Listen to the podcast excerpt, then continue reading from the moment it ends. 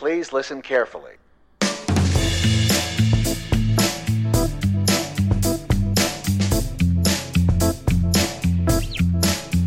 Welcome to Autism in the Wild, the show that talks about what it's really like living with autism. Here are your hosts, Noah and Chris.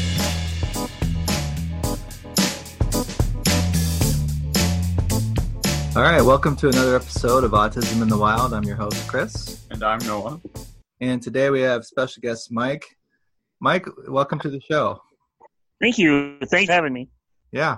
Why don't you uh, give our listeners a little bit of a background about who you are, whatever you want to share? Okay. Uh, my name is Mike Durdorf, and I live here in Grundy Center. I am married to my wife, Margot, who works as an occupational therapist at the hospital here in Grundy. And I have two stepsons on the adult stepsons on the spectrum Alex Eichholz, who is 20, and Drew Eichholz, who is 18 and goes to school at River Hills. And I was diagnosed with autism at a very young age. I was probably about two when I was diagnosed back in the mid 60s. Yeah, that was going to be one of my questions was uh, when you were diagnosed. Can you do you remember much about your your early childhood? Uh yeah, I remember some. Um, I do remember there was one instance. I well, actually a lot of times I had to go to the hospital at the university in Iowa City to have tests and that done, therapy, what have you. And there's one instance I remember in particular, still to this day. They put little, uh, I don't know what they call them, diodes or whatever on my head for brain waves. And I can remember my mom telling, saying how hard it was to get the glue washed out of my head after that because it was so, I mean, the, the glue was really strong. It was really hard to get out. And I just remember going there a lot when I was, until I was about eight and then after that, I pretty much didn't go to a didn't really have to go to appointments for autism anymore. I was pretty much mainstreamed in the school, and hmm. I was bullied a little bit, but not as bad as some kids are. So, mm-hmm. Mm-hmm. how how big of a school did you go to? I went to a school would be probably we're uh, class one A in football class two in other sports. Class I think was seventy four. So down in Wilton. Okay. So, okay. do you have any questions? No, anyone ask here? Let's see. How did you get involved in advocacy? I um in 2012 we were Margot and I were contacted by uh, the directors of a the play playground hole and they interview I don't did they interview you guys too or not? Yeah, I don't remember. Uh, yeah, Andy, Andy, and, Andy and Anushka. Yep. Yep. Yep. Okay. That was part of that same project, and they interviewed Margot and I, and I thought, well, if they could, you know, and I could think, I was thinking later on, you know, if they could help autistic people, you know, I I should be able to also. So that's really where it all began was 2013, and I've been doing it pretty much ever since, uh, on and off. Um, gotten a little bit busier the last few weeks or so. Got a lot of projects going on right now. I'm helping actually be a consultant in a play down in Coralville called The Curious Incident of the Dog in the Nighttime. So I've been doing that. And I am active also with the ID Action Voter Guide, trying to get disabled people to get out and vote. And also, I am involved with the uh, Wandering and Safety Project going on in Waterloo, which we're having an event on the 18th of September. We're doing that um, because of the disappearance of Jake. Unfortunately, that didn't end well. Mm-hmm. Um, and the gal who's running it decided to do something. You know, she wanted to get something going, and I found her on Facebook and contacted her. And then there's been a bunch of other people out. And what else do I have? There's one more thing. Oh, let's see. I I just got so much stuff going on. It's hard to keep track of it all. But yeah, it's been really been really really busy. So, but I enjoy doing it because I think all people need a voice, and I kind of want to be that voice. Yeah, that's great. Uh, I really, you know, I really appreciate as a parent you stepping up and and having a voice, especially as someone who is on the spectrum that can really give uh, perspective to people who are willing to listen. Mm-hmm. So thank you for doing that. And I, I believe you're also involved with being an advocate to like uh, first responders. Is that true? Yes, that's that safety event that's going to happen in Waterloo at the fire station, main fire station on the 18th. There, there's going to be first responders there, firemen, police officers, pretty much any safety personnel are invited to attend, and kids on the spectrum and their parents are invited as well. That's So- cool. And I also go around and do other stuff like that too. Cool. So you- you're on the board of the. Uh, are you on the board of the Autism Society of Iowa? Yes, that's correct. Uh, what are some of your responsibilities in, or what are the some of the things that you've done as part of being a board member? Um, I serve on the Adult Services Committee, and one of the big things, two of my biggest things, are talking to first responders, policemen, firemen, any emergency personnel about how to handle a person with autism should an emergency arise. And my other thing I'm really interested in, I'm really like to push, is trying to get autistic people employed because the unemployment rate among autistic people is very high, anywhere from or unemployment or um, anywhere from 65% up to 90%. And to me, that's way too high because there is a lot of talent in the autism community that's not being tapped because people see the word autism and they go, I don't know if I want to, you know, I don't want to hire them or whatever. But I guarantee you, if you hire a person with autism and you put them in a spot they're comfortable with, they will do great things for you. And that's one of my points I try to get to get across to people is just give us a chance, and if we have everything we need, we're we're fine, and we and we'll do a great job for you. So that's one thing I really push. Um, what are some tips for employers who are looking to employ an autistic person? I would say uh, if they ask for accommodations, give them to them because I mean a lot of times I know at least with me anyway. If there's a lot of noise around, I get very distracted and. And if you pile work onto a person to get this done, get this done, get this done, that could possibly lead to a meltdown. So one Mhm. advice, one thing of advice I would have is when you give directions, write them down on a piece of paper or send through an email or whatever. Because verbal, I, I at least with me anyway, verbal instruction is something I don't always pick up real well.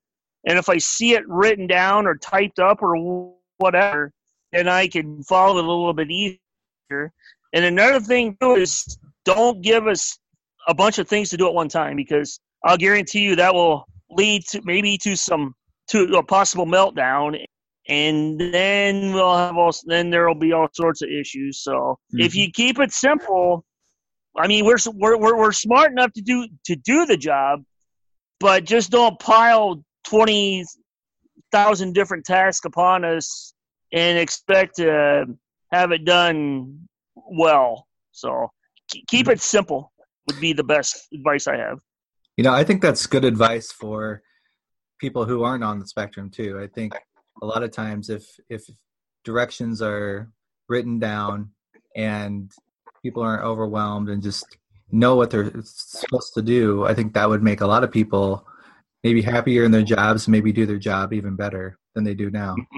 absolutely Yeah, I think that's a good lesson to hear uh, for for a lot of people. So, yeah, yeah. I know at uh, at our son Isaac, he he's been in class with your stepson Drew, and last year we uh, his teacher just started Mhm. having um, Isaac get his daily instructions through email, like probably Oh, once once or twice a week. So Isaac has to log in to a Gmail account and print off his list and then he's in charge of going through it so we're trying to start the process of what it would be like if isaac was in the workplace and he had to get instructions from an email type of you know an online type of source versus what they do in school you know you know a written schedule or whatever. So uh, so far that's been going pretty well for him. He's he's Yep. done from what i understand he's been doing great so. All good. Good Yeah. to hear. What are some of the tips you might have for uh, an autistic person who is seeking employment I would say one thing I and I mentioned this Friday. I was at a conference down in West Des Moines, an employment conference on Friday, put on by the Autism Society of Iowa. And one thing, there were a few autistic kids in the audience, and what I said was, don't give up on your dreams. If there's something you really, really, really want to do, by all means, do everything you can can to get to do what you want to do. Because right now, Alex, he's my older stepson. He mm-hmm. wants to be a, a mechanic, and I told I tell him I said keep keep pushing, you know, keep doing what you want to do, because I mean you only live one time, so you may as well enjoy doing what you're doing. So, um, yeah, if you're like, let's say you're interested in radio or whatever the case may be, just keep pursuing that and don't and don't lose sight of it and don't let people tell you no you can't do it because that's not true you can do anything you put your mind to and that's what i try to tell these kids and adults for that matter too you can do anything you want to do and don't let people try to tell you no. Yeah, that's that's great advice. Uh, in the in the conference you're at, did they talk about for a person who is on the spectrum? Are there are there organizations or people that can help them uh, find employment? I would say go to the Autism Society of Iowa uh, face or the website, which I'll go real slow with this. It's a u t i s m ia.org, and there are a lot of resources on there that people can look at. Okay. So did you did you have uh, someone assisting you with either writing a resume or filling out an application or trying to find uh, the right employer for you, or did you just um, were you just doing that on your own? I was pretty much doing it on my own, but I work at Talk to Me Technologies mm-hmm. now, and that's a great company to work for. And uh, what I did is because I really wanted to work there, was I had my wife Margot type up a res- a really good resume for me that list all my strengths and that. So, and they saw my resume, and I had interviewed actually with them a couple times before, and I kept saying I really want to work here. And finally, I got hired a little over a year ago, so I'm really liking it there, and and I'm finding something I really enjoy doing, helping out the autism community. And I, I know a lot of people on the spectrum like to work by themselves, and I'm one of those too. If I'm working by myself, I do a lot better. Uh, they found a perfect job, and I'm really happy about it. That's that's awesome.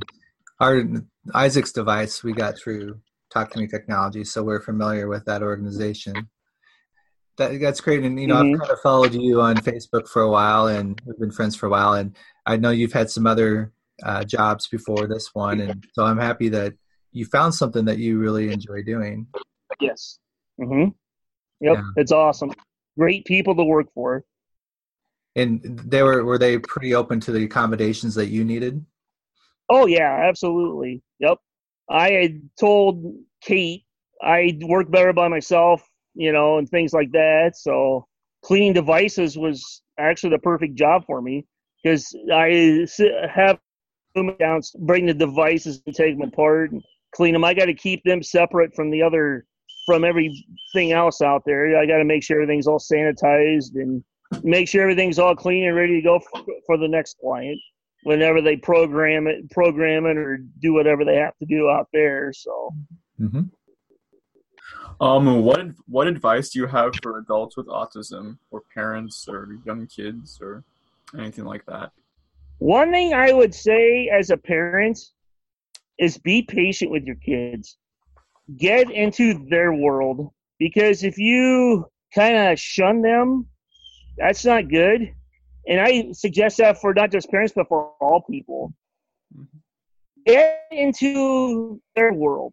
Because you do that, you're you're going to have a friend for life and not shun them because oh this person has autism I better stay away from them or whatever you know? And that's no. You gotta accepting people. No matter if they have autism ADHD or if they're in a wheelchair or whatever just basically people with disabilities just not need to start being more accepting of everybody just everybody's different and if everybody's more accepting I think the world would be a lot better place yeah I think that's great advice Mike we really appreciate you having having you on as a guest. Thanks thanks for um, reaching out and asking to be on the show.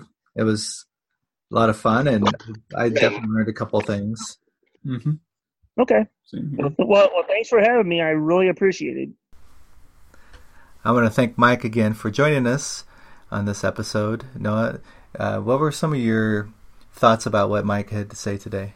When he was specifically saying for employment to not like give up on what you want to do, for people who are on the spectrum themselves to be, for people who have to interact with them to be more compassionate, I guess, to people with them and be more like in their world to more fully understand what they're going through and accommodations and stuff like that. Yeah, because accommodations are, at least in school, are we talk about those and with IEPs and stuff. That's, there's a lot of accommodations built in there, but it's interesting how he said, as an as an employee and employer, making sure that you have the right accommodations to be successful in your job. I thought that was really uh, a really good good thing to hear. Yeah. And I think for a lot of people, even where I work, uh, we have some remote workers, and and if we don't have the right tools to do our job, we, we, we can't do our job as well as we could if we had the right tools. Mm-hmm. That's, yeah, I thought that was good too. What did you uh, think about his uh, thoughts on advocacy? Um, I think that what he's doing is a great is a great thing, and just to, and it just generates more like publicity for people that are on the spectrum and for the whole autism spectrum disorder thing in general, which is always nice. Yeah, I, I really appreciate everything Mike is doing because it's you know one thing as a parent to be an advocate, but if you can be your own advocate for someone on the spectrum, I that is very powerful. And the the fact that Mike is out there putting himself out there and being so involved with so many different areas is, is great, and that's only going to better educate people, get people more informed, and that's just that's really great. So, good job, Mike. And if there's other people out there who are on the spectrum, uh, are thinking about being an advocate, you know, reach out to Mike. We're going to provide his contact information in the show notes. I'm sure he would be happy to talk to you about that. So, anything else you'd like to talk about in this No, episode? no. All right. Very good. So you're off to another your your senior year in school, Mm-hmm. and uh, how's that going so far? Not terrible. So one thing that's interesting, Mike said he's a consultant for uh, the a play, and you're at, Mhm. and you're actually going to be in that, that same, same, exact show. play. My school is doing uh, sh- the production of the Curious Incident of a Dog in the Nighttime, which, uh, if you don't know, is a is a show about this kid Christopher who is a who his neighbor's dog was killed, and he has to figure out who the murderer is, and he also has autism as well, and it kind of is it really shows what his world is like and how different people's worlds of people who are on the spectrum are compared to people who aren't on the spectrum. And it's pretty eye opening for people who have never thought of it that way before. So, yeah, that'll be a fun show to put together. hmm And I think the show that Mike's helping out is in the Iowa City area. Mm-hmm. Yeah. Yep, and you guys are doing it at the high school, so that's Mm-hmm. that's pretty good. What what kind of roles do you get to play? Ensemble stuff. Yeah, aren't you a drunk guy? I don't know, really. Oh, okay. Anyway, well, it should be fun. I, Mhm. And I, I'm glad that you're involved with that, Noah, because I, I know you're struggling on whether you should get involved or not based on your your, Yeah. your load. But Mm-hmm. uh, I'm glad that you're involved, and maybe you can be a, a voice Yeah. in, in there too for um, the character. Yeah, So of course. great. Okay. Anything else you'd Nope. like to talk about? Nope, All right. Noah wants to wrap this up. All right. We got things to do, right? Mhm. All right. As usual, you can find more information about our podcast on our website, autisminthewild.com. You can find us on Twitter. Our handle is at autisminthewild. We appreciate you sharing this podcast with others uh, I think the more we can get this out to people, what we're just trying to do here is educate and uh, about autism and and some of the challenges and opportunities there. So appreciate anything you can do to share this with others. And as always, Thanks for listening.